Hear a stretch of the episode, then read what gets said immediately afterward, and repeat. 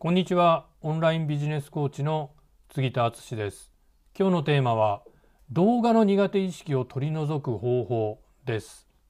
これもねよくご相談であるんですよ。杉田さんいざオンライン講座作ろうと思ってビデオ撮影始めたんだけどいやーそれがねもう全然うまく話ができなくて何度も撮り直してでもなかなかねいつまでたってもねその納得のいくコンテンツができないんですけど一体どうすればいいですかっていうようなご相談もちょいちょいいただきます。すごくわかります。私も、えー、初めの頃はですねやっぱり収録に何度も何度もこう撮り直してでも何度撮り直してもなんか気に入ったものが撮れないとかね私も経験しましたけどこれに対する回答はですねすごく単純でして慣れです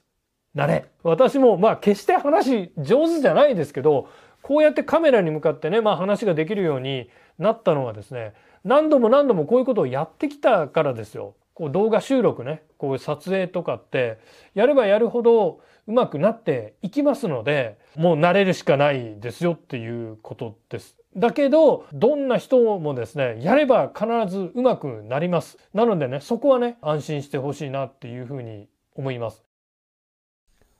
はい、いかがでしたか？今日の話、ぜひ参考にしてみてください。杉田の最新電子書籍、コロナ禍でも売れるウェブ動画マーケティングの教科書を無料でプレゼントしています。概要欄にダウンロード先のリンクを貼っておきますので、まだ読んでない方は必ずダウンロードして読んでみてください。ではまたありがとうございました。